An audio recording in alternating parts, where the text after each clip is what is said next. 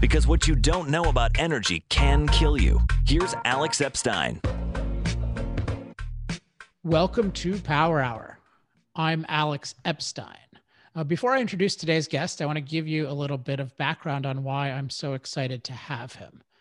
Today, we're told that our use of fossil fuels is causing a global environmental catastrophe, and that the solution is for government to dictate what kind of energy we should use, namely solar and wind.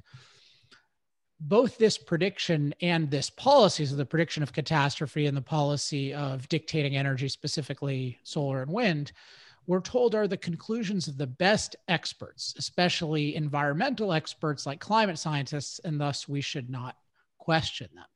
Now, on today's show, my guest, you may ha- recognize him from power hours of years past, Pierre Desrochers, will explode this idea by talking in depth about the track record of our designated environmental experts, which he does in his recent book, Population Bombed, with collaborator Joanna Szurmak.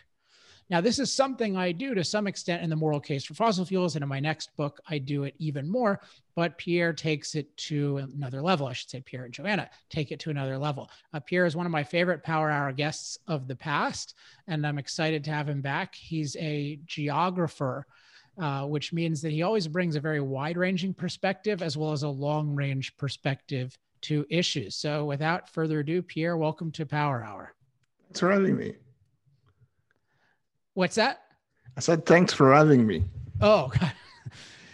um, so I want to start out with what I think is the big lesson of your book, and and uh, you can you know you can disagree with me or agree with me, uh, but I take and this is I'm wording it my own way, but I take it as the world's designated environmental experts have a track record of falsely predicting that economic freedom will lead to environmental catastrophe and they have a track record of prescribing dictatorial policies that would have proved to be genocidal. Now, is is that the theme of your book, or at least a big theme of your book? It is a big theme of the book, but where the book will perhaps teach something to your listeners who might go, "Oh, another history of thought since uh, 19 from the 1960s to today."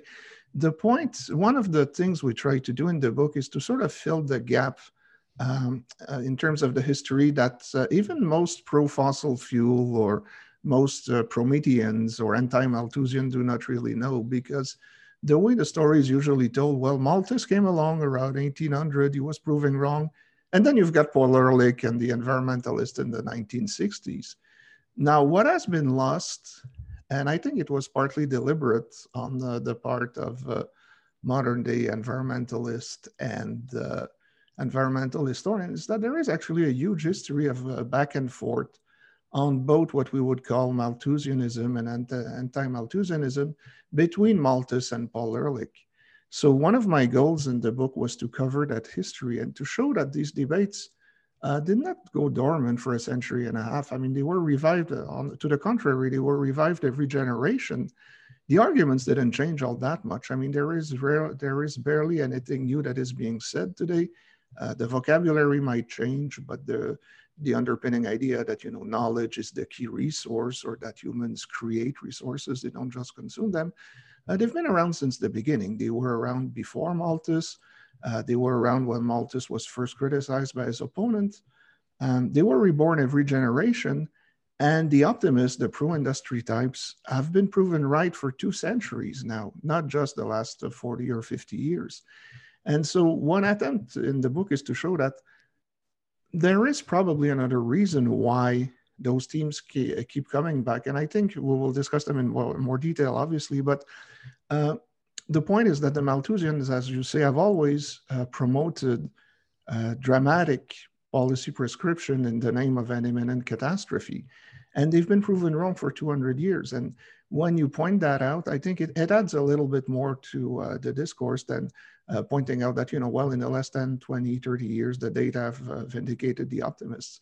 Uh, what we, uh, the case we make in the book is that the data has actually vindicated the optimists for the full two century period, not just the last 30, 40 years.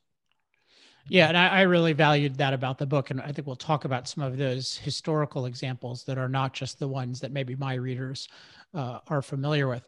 So that leads me to the first topic I want to uh, talk about, which is first getting the reality of the last 200 years of economic freedom, uh, especially fossil fuel freedom. And, and the reason I want to do this is we're talking about the track record of designated experts and then some of the ideas that lead them to that track record.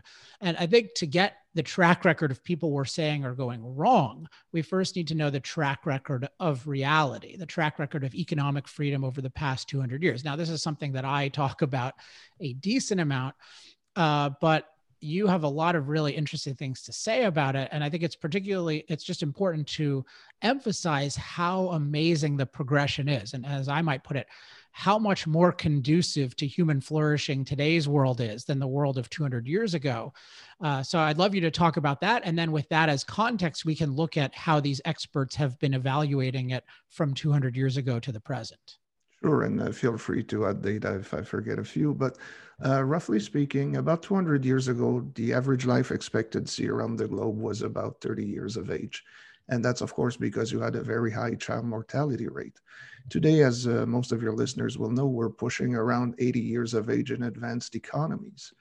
Uh, in terms of wealth, uh, there's simply no comparison. I mean, even if you look at the poorest people on earth today, their standards of living is incomparably better than uh, the average person, uh, than the standard of living of the average person uh, 200 years ago. Our water does not make us sick. The air we breathe is incomparably cleaner. The problem you have going back is that you must extrapolate a lot in terms of how bad things were. But we've got uh, various evidence. We know the type of coal uh, that people were burning. We know how bad the coal burning technologies were. Uh, we have account of what the Thames River looks like. Uh, we have evidence in terms of cholera epidemic. The way I usually describe it to my students, I usually show them pictures of uh, what uh, painters thought uh, paradise looked like around 15 or 1600.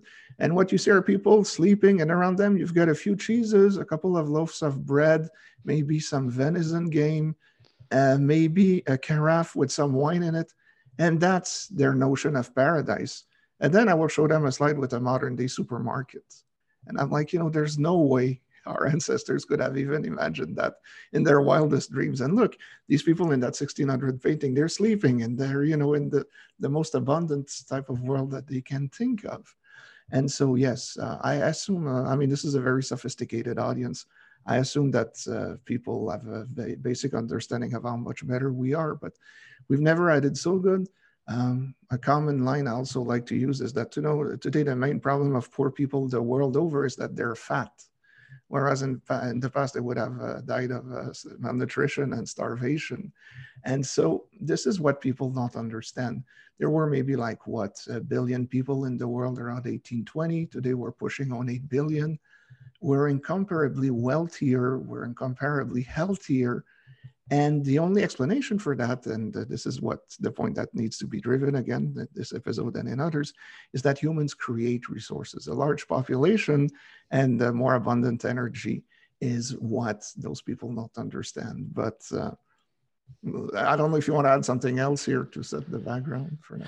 Yeah, I think that's that's most of it. I mean, I I really like thinking of things in terms of time. So if you think about like how good an environment is, I think about it like how much how much value do you get and how much anti-value do you get in a given amount of time. So if you think of something like the supermarket, you think about how much time does it take you to buy all those luxuries in a supermarket, and it's not much time. People get tired of me telling this story, but when I was at Duke, I, uh, you know, I, I had no money for a little while. I mean, my parents were paying for it, so I'm not claiming that I was some impoverished guy, but I ran out of my meal plan. I didn't want to ask for money, and I had to figure out how do I survive for as little as possible. And so I would eat lentils and tuna, and it would cost me like twenty dollars a week, and it just that's driven home to me. You know, somebody can survive very well today on less than one hour a week's worth of work if you're making 25 30 dollars an hour like that is almost the garden of eden and then if you think about how much time it takes you to get clean drinking water, it's a few seconds. Like it takes you less time than it would take even someone in an imaginary Garden of Eden. So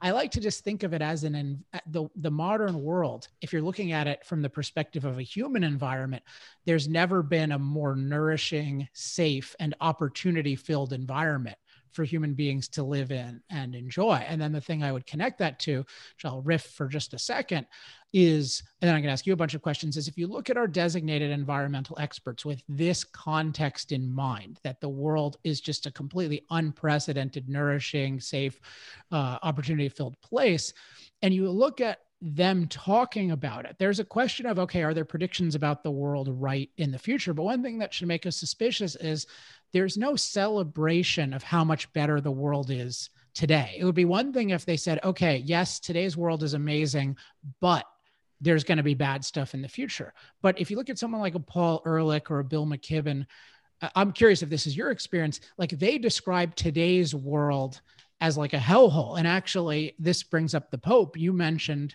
in the book, he has this quote about the earth looking like an enormous pile of filth. So is, is that your impression too, that these guys, they don't say, oh, just the future is going to be worse. They say today is bad. And they certainly don't talk about it in loving ways like we do.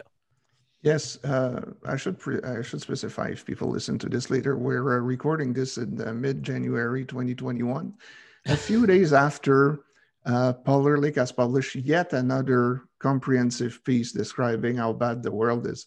It was published, I believe, on uh, January 13 in uh, Frontiers in Conservation Biology.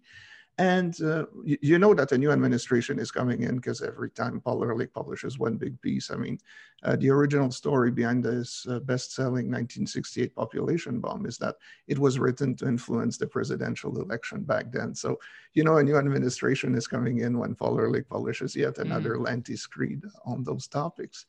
And uh, yeah, sadly, the Pope has uh, veered away from the uh, traditional Catholic understanding of a growing population. I do allude to it a bit in the book, but I'm currently uh, working on a bigger history of that. People believe that the Catholic Church was only opposed uh, to Malthusians on the ground that God said, go forth and multiply.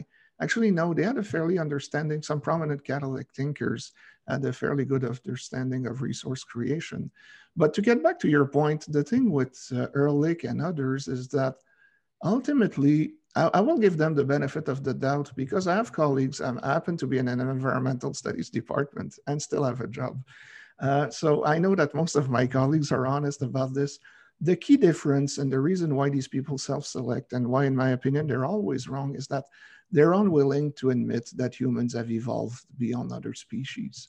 So human beings do things that you don't see in the rest of the world. The whole discipline of economics, at least if it's done properly, should be around what makes us human. So uh, trade, uh, we exchange physical goods with one another. No other animal species does that. Uh, we're extremely good at creating new stuff by combining existing things in new ways. So yes, a beaver will create uh, a dam by uh, you know mixing uh, mud, mud and logs, but humans keep inventing, reinventing, and the main thing that drives innovative behavior is solving problems, or at least creating lesser problems than those that exist before. So um, what Ehrlich has never understood, and the basis of his thinking and of all other people like him, is that if there is more of us, and if we consume more, we must be like just a bigger plague of locusts or other animals that you know exceed their local environment's carrying capacity. And what they've never understood, and I think people self-select when they go into things like conservation biology, is that no, humans are not different. We're no better than other animal species. And the point I try to make in the book, and, and slightly more detailed in the, another piece I published recently, and perhaps you could link to it later, is that no, from the beginning, uh, anti-Malthusians understood that the laws that apply to other animal species don't apply to human beings. We're different. We think ahead. We have foresight. We trade. Uh, we can move things over long distances um, whether you know it emerged, uh, whatever the cause for it, you go back to Jean-Baptiste Say Frederick Bastiat, Karl Marx. The Marxists understood that too. You cannot simply infer uh, behavior from or patterns of outcome from what you observe in the natural world to human beings because we're different. But people like Ehrlich, Garrett Hardin, and other never wanted to admit that. They believe that humans are ultimately constrained by natural laws that we can't escape. And that's really the basis I think the true basis of these debates are humans different? Have they evolved beyond other animal species? Or are we just a bigger plague of locusts? Yeah, the plague of locusts thing is very memorable to, to think about it. I mean, I think about it a lot from just the perspective of you think about when nature is nourishing toward us, which is not as often as we would like. But what's happening is just that the elements of nature are being transformed in some way that benefits us. So often, like it gives us food. And the thing is human beings are transformers we have the ability to transform nature and so in the same way that you know randomly a certain maybe fruit tree or i don't know the history of these things but like you know that could crop up and that could be fortuitous well we can engineer nature to produce a ton of fruit trees. And then you see in some eras, namely eras, I think with more warmth and more CO2, there's more like naturally occurring living matter on the planet. Well, we can engineer the kind of living matter that we benefit from or even we can be smart enough to say figure out how to like feed inedible things to pigs so that we can manufacture protein and fat that we can eat if you think about some of the ingenuity of our ancestors so just if people recognize that nature that that like these different physical processes in nature can nourish us and then we have the ability to transform physical processes then we have a potentially unlimited ability to transform nature for the better. I mean, just as like nature just produces a very limited amount of stuff that's good for us and a lot of stuff that's bad for us. And we can just re engineer that whole thing. And that's what we've been doing. So it's just so striking to me that these environmental thinkers have so little admiration for like the godlike powers that human beings have to make our environment a much more conducive place. The other thing that they don't get is that uh, humans, in a way, sort of broke free from nature about 200,000, 200 years ago uh, when we began substituting stuff that we extracted from below the surface of the planet to stuff that we used to grow on the surface of the planet. So, uh, well, I'm wearing black today. That's not the best dye, obviously, but dyes at one point were made out of plants and tree barks, and people would grow things like indigo uh, know, the, the, you would get blue out of indigo. There was a plant called madder out of which you would get all sorts of orange browns and stuff. Well, eventually these things were created out of a waste product of the uh, manufactured gas industry. So what people would do in the 19th century is that they would bring coal to a city, they would essentially cook it and you would get some gas out of it. And before electricity came along, that's how a lot of urban areas were lit. But that's one of countless things that we've replaced. And where I think I wouldn't say we failed because I know you've tried for years. I've tried for years, but you try to convey to environmentalists that look, why can't we have more people, more wealth, and more trees? Well, we don't need the land as much as we used to in the past. Now we make things out of uh, synthetic rubbers, uh, synthetic rubber ultimately made out of petroleum products, rather than having to grow a bunch of rubber trees to produce rubber. Well, uh, there are more whales than before. Well, yeah, we've developed better substitutes for whale oil. All of this came from underground. And so this notion that you can have your environmental cake and your economic cake too by again substituting stuff that grows on the surface of the planet by stuff that comes from below was again well understood 100 years ago i mean uh, i don't think i've quoted them in my book but in other pieces but you had people like uh, well the economist uh, Erich Zimmermann or uh, the geologist uh, Kirtley Mather at Harvard. Mather as a quote at one point, he says, Isn't it great? You know, if you look at 1830, roughly 80% of what we use came from the surface of the planet. And he's writing his book in 1940. He says, Well, isn't it wonderful now? About 80% of what we use comes from mines and quarries. Petroleum was still not the biggest thing uh, as, as it is today. But people understood that, and somehow that was sort of lost. I mean, it was kind of rediscovered these last few years. Uh, you've had other scholars who have uh, put that idea forward. Uh, Matt Ridley has picked up on it, but it needs to be communicated to a broader audience. This notion that you know substituting resources, and I've seen a few light bulbs go up uh, when you make that point. Oh yeah, that's how we can have more stuff and more trees at the same time. Yeah, it makes sense.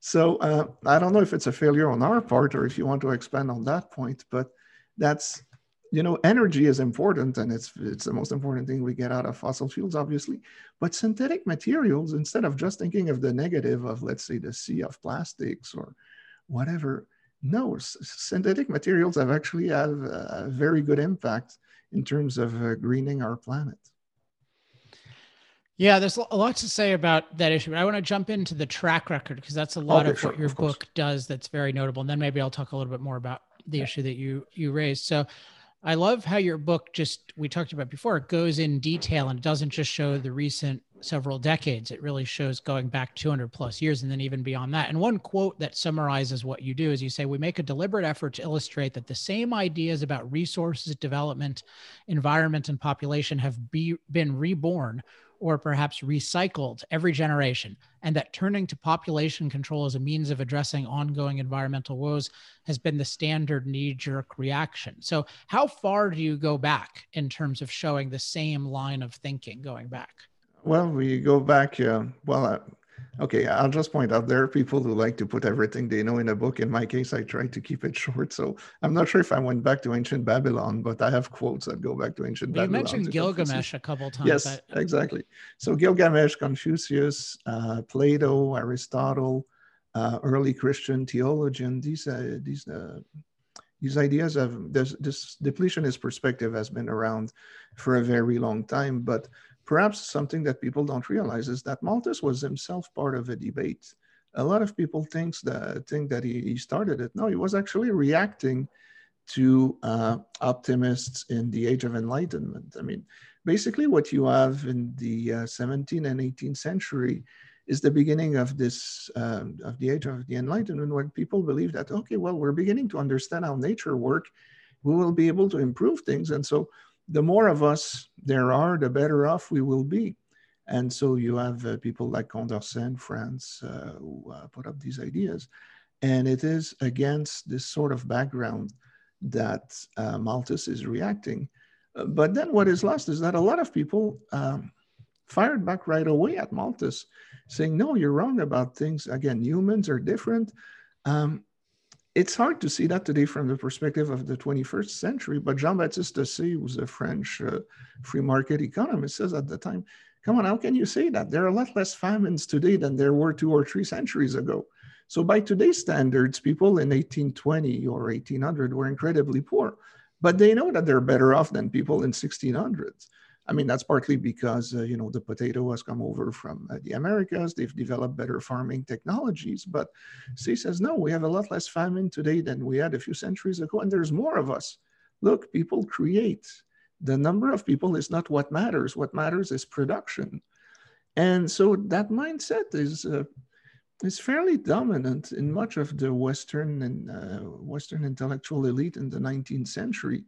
Now, one thing that I do in the book, which uh, is a bit got me a bit in trouble with my co-author. So I should point out, uh, Joanna is not only my co-author, but she's also my wife, and she's Polish, and she grew up under martial law in Warsaw in the 1980s.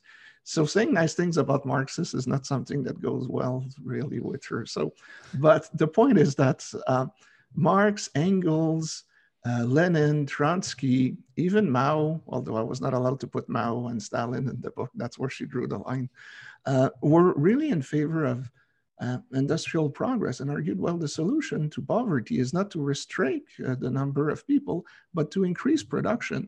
And this is a mindset that is very common in the 19th century among people who believe in the free market, among people who are um, on the left. And you can see this debate uh, going along in the 19th century. There's uh, the, the best selling American environmental textbook in the 19th century is by this fellow named Henry George.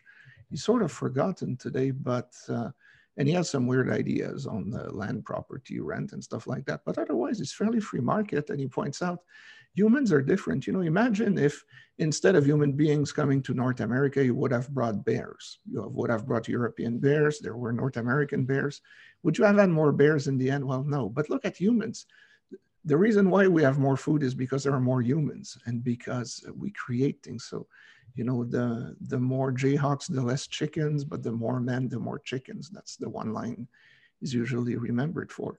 But in, a, he's in the debate at the time with uh, academics at Oxford, at Cambridge, who are arguing, no, look, Malthus was right. Uh, we, India will never be able to feed itself and the world will collapse in short order.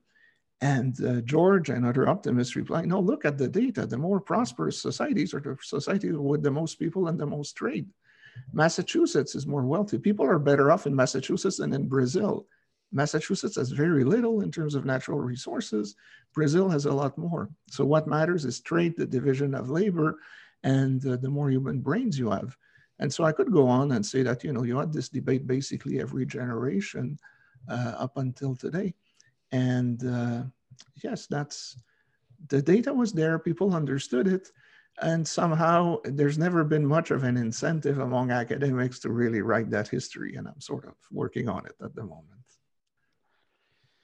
One thing, I, one example I want you to talk about that I found really interesting that I didn't know anything about was the erosion yeah. example. We've talked more broadly about this resource depletion view, just the view that we're going to run out of stuff. And that's kind of the most obvious the most obvious thing for people to worry about. And, you know, I don't know if you know this, but Ayn Rand, when she talked about her ideas, she said, I could not have come up with most of my ideas, particularly the idea that reason is man's basic means of survival before the Industrial Revolution, because it hadn't been fully illustrated by history, just how our minds can productively manipulate nature. And, but then she criticized after her, like, how can you guys still be in the dark ages? once we've seen what's possible uh, in terms of production. So there's that like the resource creation thing that was such a fascinating point to me. And you see that denied throughout history but then there's this erosion thing. And it it it has a lot of similarities to the climate catastrophes. Talk about the history of this fear of erosion. Okay so one common mistake that people do today is that they think that uh, environmentalism uh, came from the left. So uh, you have a lot of people who say well uh, you know environmentalists are really watermelons. They're green on the outside red on the inside it's been true for two generations, but uh, for the hundred, for the century and a half before that, really, it wasn't. All I will say here is that, for example, when environmentalism becomes big in the 60s and early 70s, uh, in the United Kingdom, for example, uh, the biggest pushback often comes from the old Labour Party because they're hardcore Marxists and they believe in resource creation. So this erosion thing is uh, this erosion episode is completely forgotten today, but it was really the first widespread environmental movement. One reason why I think people don't like to remember it is that it really came from the aristocracy and uh, colonial authorities or New Dealer type uh, in the United States. So what people were arguing at some point, it's hard to argue that you're going to run out of oil where you keep finding more oil. You're going to run out of coal where you keep finding more coal. And so what a lot of uh, intellectuals or let's say early environmental activists argued a century ago was that well the one thing we're running out of uh, running out of is soil. And we don't realize it because you, you can see well we get more coffee in north america the price of the coffee is getting cheaper. But really people are eroding the uh, the landscape the world over to satisfy our greed. And what's interesting and perhaps uh, another reason why it's not all that popular is that one key argument made by the uh, erosion uh, people at the time is that, well, we have erosion because people are primitive. They don't have modern technology. And in essence, they were practicing what today we would call permaculture and what environmental activists would like. But the point I'm trying to make here is that the first real global, uh, the real ancestor of global warming, if you will, was really this erosion movement. There is a huge uh, literature on that in the 1910s, 1920s, 1930s. Uh, your American uh, listeners will have this vague notion that there was this dust bowl thing and that perhaps, you know, dust from Oklahoma found its way in uh, Washington, D.C. And uh, this is an idea that is really, uh, again, pushed at the end of the Second World War my reading of environmental history, and I'm skipping steps here, and I apologize, but a bunch of eugenists at the uh, end of the Second World War have a problem. They were important before, they had a lot of foundation money. What is their relevance? Well, they again become Malthusian, which they couple with this fear of erosion. And in the 1950s, what's interesting in Europe is that you've got a lot of colonial administrations who say, well, one reason we cannot leave Africa is that the local will, are already destroying their environment and it will be mm. even worse once we live. So, you know, they'll destroy the forests and the Gold Coast once the good uh, British authorities uh, are gone. And it's like, you know, you let children play with matches or do you, uh, well, so yeah, so there was a lot of uh, racial uh, underpinnings uh, to this whole movement. And that's how the uh, environmental movement was really born in the post-World War II. And so I only gave you a snippet of that history again in the book, uh, but this is how uh, the people who influenced Paul Ehrlich and the environmentalists in the 60s really came along both as uh, Malthusians and people who believed that globalization was eroding the one thing without which we couldn't survive, which was the soil. And then it seems like a good transition point to this this point that you you quote Holdren on. So John Holdren, former science advisor to President Obama and longtime collaborator of Ehrlich. I don't have the exact quote off the top of my head, but he talks about there's this shift from oh we're running out of resources to we're running out of environment. And there's this idea of, well, there are these different kinds of systems or sinks, and they can only tolerate so much of our emissions. And if we if we keep making progress, yeah, we're not running out of stuff. We have to abandon that argument because it keeps going wrong. But no, nature can't handle all the stuff we're emitting. So we're going to put so much CO2 in the atmosphere, it's going to be a catastrophe, or so much pollution in the air, it's going to be a catastrophe. Because you talk a little bit about that that progression, because sure. that seems to be the dominant school of thought, if you want to call it that today. Yeah, well, no, it's it's been the traditional pivot of uh, environmentalists. Every generation, Malthusians are proving wrong, are proven wrong not only do we have more resources, but they tend to become cheaper, at least uh, in market economies. Story is obviously different uh, in communist economies. But so you have a lot of people who essentially say, and I think we have another quote from the mid 60s. Um, the problem that we have today uh, come, can be read in our economic statistics. You know, yes, people think that economic growth is good, but look, the pollution that is happening, our rivers are catching on fire. And so, uh, but uh, there were earlier pivots, but it's the standard. Bill McKibben also did that, I believe, in the late 1990s when he came to realize, oh, we're not running out. Peak oil is not going to happen. But look, now we've got too much oil. Therefore, we will have CO2 and nature cannot absorb all our uh, greenhouse gas emissions. So, yeah, they've pivoted on global warming, but that was true before. But what's interesting when you go back to the 60s is that uh, CO2 or greenhouse gas emissions are not a concern. What they're concerned about are, are things like uh, sewage, uh, sulfur dioxide, so acid rain, um, and uh, also uh, particulate emissions, which will give you global cooling. And what else I, I do in the book, I illustrate, well, you had similar people saying similar things around 1900. So, you know, we have open air sewers, we're losing our bird populations, we're overhunting them and yet you can show that for every other indicator except for CO2, the problem came to be solved with uh, more people and more wealth. Now, one argument that I like to make as I plug my own work is that uh, uh, industry has always had an incentive to create valuable byproducts out of uh, residual, out of production residuals, which is not something again that uh, Ehrlich and others understand. You know, they say, well, people should be more like nature. Well, industry is exactly like nature in that the emissions of industries over time tend to be turned into something useful and it's kept within uh, the sphere of production. But yeah, to get back to your question, uh, environmentalists have been pivoting for a long time because every generation of Malthusian has to admit at one point uh, that it is wrong.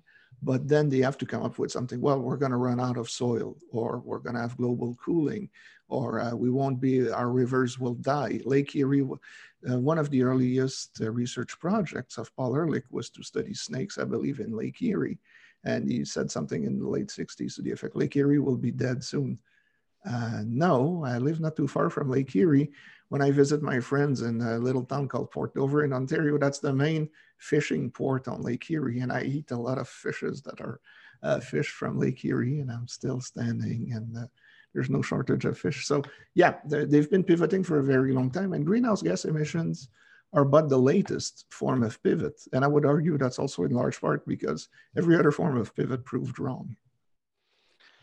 Yeah, and you, if just to go back to the pr- perspective as human beings as as transformers, I mean, we can transform the raw materials of nature into products, and then, as you've pointed out, and we talked about it on an old Power Hour, we can transform even the seemingly negative byproducts into valuable products, as you often talk about it, waste into wealth, and they keep. You know, one one thing that's interesting with this switch is in the 60s and 70s. You know, you had Ehrlich both saying that we're going to have too much not enough fossil fuel and then we're going to have too much because it's going to pollute the cities and the atmosphere is going to become unbreathable and then global cooling which i'll talk about uh, in a second. But then of course and he said he has some quote like you know pollution control is like giving an aspirin to somebody who has cancer.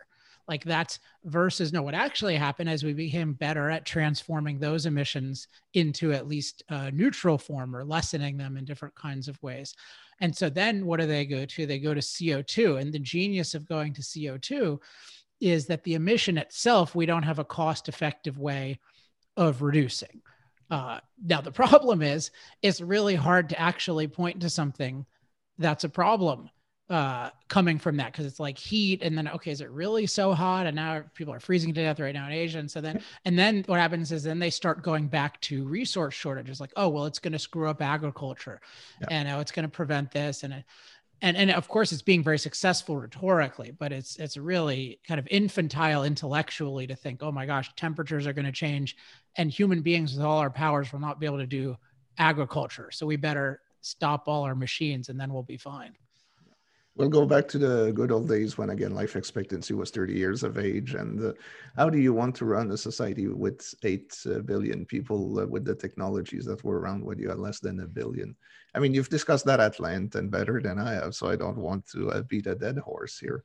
But that's what is uh, really.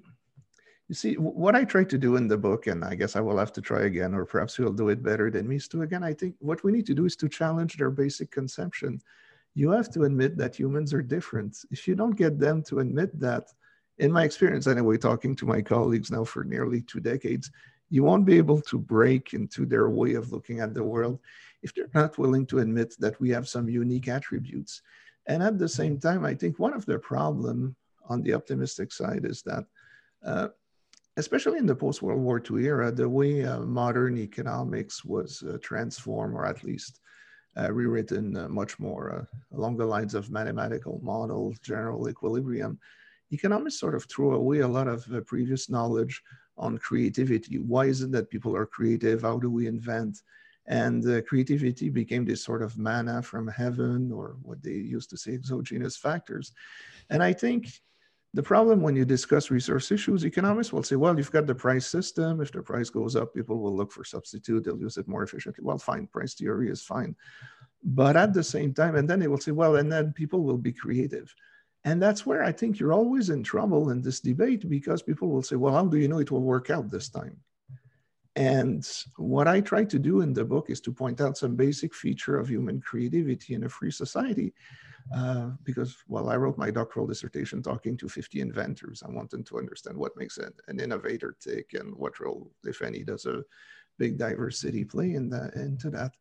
And there are some basic characteristics. Trust me, I've talked to a bunch of inventors in my life, and it's always problem solving. It's always looking at things the way they are and, and going like, huh, there's got to be a better way, or isn't that wasteful? Or just let people be creative. There are some basic features of human creativity in a free society that ensures that if not all innovations will make a, product greener, uh, most of the uh, fundamental uh, problems that people tackle will. You want to make something last longer. You want to make something less costly. Well, how do you make it less costly? Well, you use resources more efficiently. Um, can you make uh, two, um, uh, two grasses grow where one grew before? Well, it, it makes complete sense to do that economically.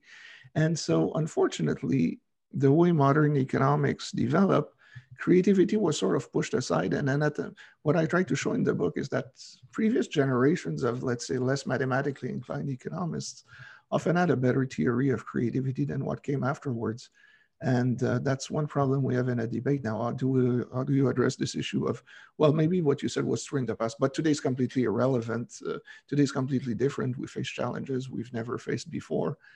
And uh, again, what I try to point out in the book, every generation of pessimists says that. So uh, human creativity, we need to be better able to explain that to people. Yeah, I agree totally. And, and particularly with the field of economics not mm-hmm. properly having that conception of human beings at all. Final topic I want to bring up is the prescription. So your book is called Population uh, bombed. So I want to talk about that a little bit. So uh, just to put it in context, today we hear, okay, the government should get dictatorial control over at least the energy industry, and then you start to see with the Green New Deal, oh wait, it's housing and agriculture, agriculture and manufacturing. But what you show in the past, and to some extent today, though it's hidden, is you this ultimately just goes down to government has to limit the number of people. So can you talk about this trend historically and also how it's still going on today, even though it's a little bit below the surface? Yeah, the well, what I what I would argue is that the problem that many well-meaning Greens have is that they don't understand markets. They don't understand the benefits of trade and the division of labor. To them, market is chaos. Markets uh, markets are about greed. Markets are about short-term selfishness And what I want to, what I try to show in the book is that no, there is a logic behind markets, and it's always about making choices among multiple options, about uh, rewarding creativity, about rewarding people who challenge the status quo. So even within market economies, there is a spontaneous order there that they don't see that spontaneously both increases wealth and delivers incidentally uh, green benefits. Uh, but again, the problem is that if you view humans as, I'm sorry if I talk about locusts again, but I think that's the best image we can think of. If you just think, if you just think as humans as more locusts, well, how do you deal with the plague of locusts? Well, you've got one in East Africa this year because of the war in Yemen, and I don't want to get into the details, but well, you eradicate the goddamn things. I'm sorry, but that's how you deal with them. But again, humans are not uh, locusts. Um, and there are spontaneous outcomes generated by markets that will be good if you just stick to providing uh, the basic uh, institutional environments that will channels people uh, channel people's creativity towards good outcome. But obviously, this is not a message that is very popular among uh, politicians or people who have, shall I say, messiah complex, or is that too strong a word? Um, when you don't uh, when you don't acknowledge what has gone on before and that humans are different, uh, well, then of course you treat humans like other like any other human beings. And you can be like Paul Ehrlich, you can be wrong for, you know, the, the, the, well, okay, I don't know if I should say that, but what I what what what I don't say in class and what I often say in topics is that the problem with Paul Ehrlich is that he lives in Julian Simon's world. He's almost 90 years old. He can be in touch with all sorts of young researchers the world over. He can say the same thing. He has his own little subsidized ecosystem from which he never needs uh, to get out of. And unfortunately, um, he keeps being showered with awards because he essentially gives what a lot of politicians want to hear. And uh, a lot of people who sell, select environmental issues as a way to build their career uh, on, or else who really believe in that kind of stuff, cannot see beyond the sort of paradigm that someone like Ehrlich has. And uh, the problem with the Green New Deal and other alternatives is that they've already been rejected by the market. Well, if you believe that the market is just an arbitrary power struggle, then you could say, well, it's just that we haven't tried enough, or those greedy corporations have uh, have screwed us. But if you look at the market as a process of selection and comparing countless alternatives over time, uh, you can see that there's a reason why Europe, that was once covered uh, with windmills and uh, small scales, da- small scale dams, got rid of them when coal came along. There were just a number of trade-offs involved, and coal uh, was just better. Uh, but unfortunately, this is not um, understanding of market processes. And again, they're incidental environmental outcome is not something that has been uh, well understood, I would argue, for the last two generations. But uh, perhaps you want to summarize what I said. Well, that's a good, that, that's a good. You have some really good portions about both of those: the population control, but also the market processes. I've been thinking about that more lately because it's there's such a fallacy that like solar and wind are this exciting new market trend. And so it, it makes people who are critical of solar and wind mandates seem like, oh, we just want to hold back progress. Whereas in reality, like we're enthusiastic about fossil fuels because these are the most cost effective way that the best people in the world collaborating and competing have figured out how to produce energy. And in fact, if you look at modern energy, there is no modern energy of any kind without fossil fuels. It's not like 80% is fossil fuels and 20% is other things, and you could increase. The 20% is totally dependent on fossil, fossil fuels. Fuel, yeah. And you make some really good points about it. So it's not like really the fossil fuel industry, it's the energy industry, and the energy industry is overwhelmingly fossil fuel. And so if you think about it as today's fossil fuel energy production is that's the best thing the best minds can come up with and then you see wind and solar and these are things that are at least wind like rejected from the past and these are things that are parasites and they're super limited even to just electricity and they're limited in terms of their parasites unreliable sources of electricity then you start to see them as like a crank idea for like the kind of person who just says oh i have this thing that'll work but they actually can't make it work. And then on top of that, you point out they're saying it needs to be dictated by the government. So you're trying to take something that can't actually produce in a free society, and then you're trying to institute it by like the coercion of a dictator, which is no difference in principle from what Russia did with agriculture in terms of taking a crackpot idea about agriculture and then dictating it and then mm-hmm. having mass starvation. So I really appreciated that perspective. Well, you might okay. know the yeah. I'm sorry, you, you, might know the expression. The issue in the end is not uh, should we plan or not plan. No, it's who's planned and for whom. Mm. People in the private sector plan all the time, and uh, we we see major shifts in the private. When when a transition is good, it happens. Uh, I'm old enough to remember a world without cell phone. It's not like the government woke up one day and said, "Well, let's replace the old uh, copper-based uh, phone industry with uh, you know towers and satellites and what have you." Well, it was the same in the past uh, hydroelectricity became possible in the late 19th century, as you see, because of fossil fuels. I'm from Quebec. The one thing French Canadians are fa- were famous for at one point uh, were building some of the, the biggest hydroelectric dams in the world. Well, you know, try to uh, build that in the Canadian North without fossil fuel. How do you come up with concrete? What about the steel that goes into them? So yes, hydroelectricity is considered renewable, but as you say, no, it's it would be completely impossible without uh, carbon fuel. The same is true with obviously wind turbines, solar cells, what have you. So, um, yes, there's still a lot of education that needs to be done. I mean, an analogy I think of is imagine just some green people said, you know what, like, let's stop making microchips out of silicon. And yeah. like, oh, we've got this, like, like, what, uh, you know, it's quite possible it's just a crackpot idea. And even if it wasn't, how long would it take to replace all the precise innovation that's gone into making every single freaking computer chip in the world out of silicon. And that's what they're saying. Like, oh, we've got this crackpot idea, and oh yeah, we'll fly planes. But then if you look at somebody like Mark Jacobson, this guy from Stanford who's become prominent, yes. it's like his his assumptions include like hydrogen powered planes that don't exist at yeah. all. And he's like, oh well, yeah, by 2050, no problem. There's going to be hydrogen powered planes uh, around the world, and it's just that that kind of but should I point so, out his academic career is incredibly more successful than mine? When you say uh, well, what people want to hear. Well, that's that's a perfect example of of you know there and it goes back to Ehrlich and Ehrlich's popularity because you mentioned with Ehrlich that he has this one big idea and i forget exactly how you characterize it but I, I, think of it as like you know man as like this parasite polluter who's production and consumption are unsustainable but the idea that you know man's impact on earth is inherently self-destructive. And that's like that's the core of what i call the anti-impact framework. And he's the most consistent adherent of that. And he just takes this idea and no matter what the circumstances he knows that if we keep impacting things it has to be bad and it has to somehow come back to bite us. And even 50 years later like he's wrong and he says no i was basically right. Like you know i have a higher understanding that kind of thing.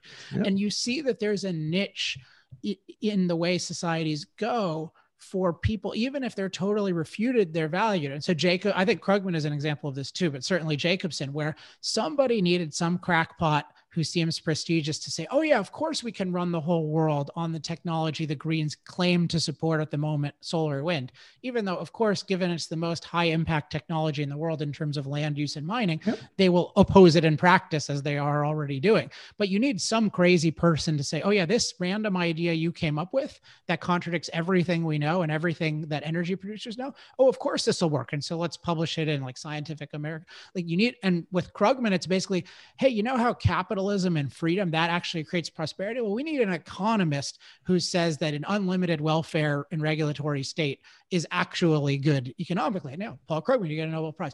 So i don't i mean i'm sad that that this happens but it it kind of makes sense. And i think the the solace is nothing can compare with the satisfaction of actually pursuing the truth and saying things that are true. So I don't envy any of these people at all. What I do, what I would like to do is just spread the true ideas more clearly. And I agree with you that a lot of it starts with changing people's conception of human beings. And I do believe there are ways of explaining that that are persuasive to a lot of people.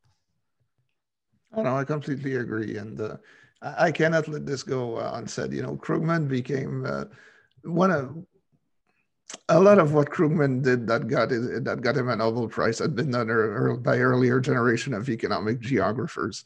But you know, we we're at the bottom of the academic totem pole, so it's easy to venture beyond the lands of academic responsibility, come back with some idea, claiming them as your own, and having a nice career after that. But that's um, that's that's the economic geographer speaking here.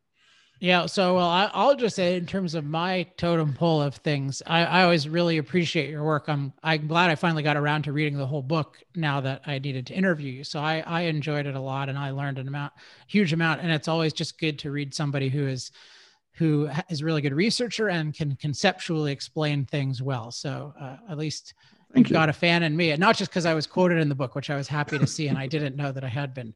Uh, quoted. I appreciate your work. Listen, there are a few of us out there, and it's a it's a big educational battle. And uh, yeah, so batter down the hatches. Is that how you say that in English? Batter down the hatches. I think the next few years will be ugly, but uh, somebody has got to say unpopular, uh, unpopular but true things.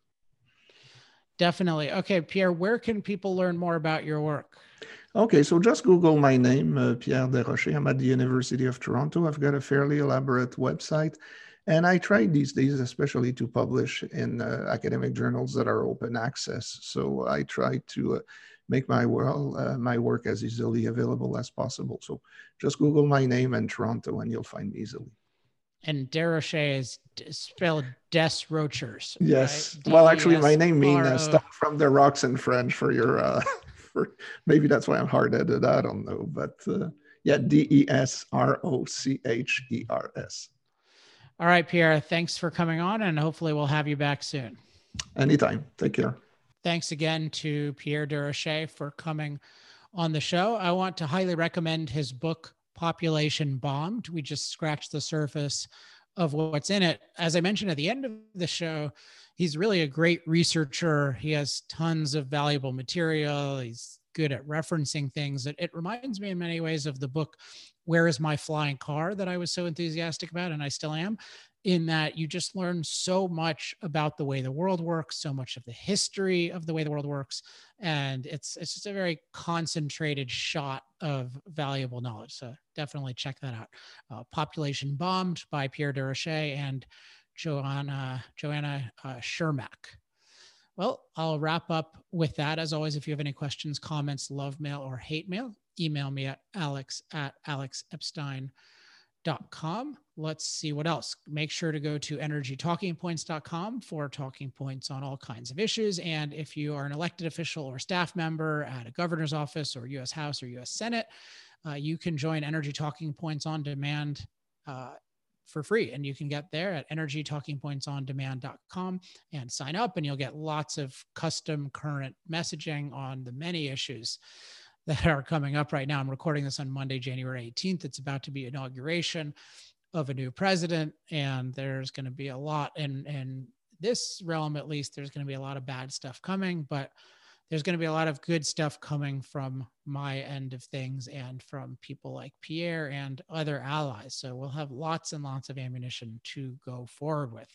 Uh, if you'd like to support our efforts, specifically our research and development and our promotional efforts at the Center for Industrial Progress, you can go to industrialprogress.com slash accelerate. Also, I mentioned this a little while back there's a pretty significant college tour that is in development for me next year, uh, led by a really a major organization and they're currently taking donations for this tour. I think they're about halfway where they need to be. So it's this is not for most people eh, but if, if you would consider donating uh, 10000 or more it's a nonprofit thing. If you're interested in that email me at alex at alexepstein.com and i will put you in touch with them. So that should be cool. I hope to announce that coming to fruition in the next several months. Also, I I finally officially signed, like the book contract is officially signed. I'm hoping to announce the title soon, uh, but I am finishing that thing up, and my manuscript is due on March 2nd. It's going really well, and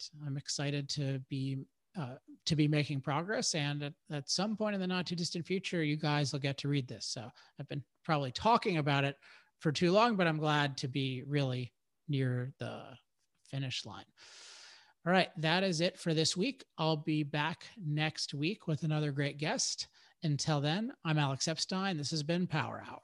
Power Hour.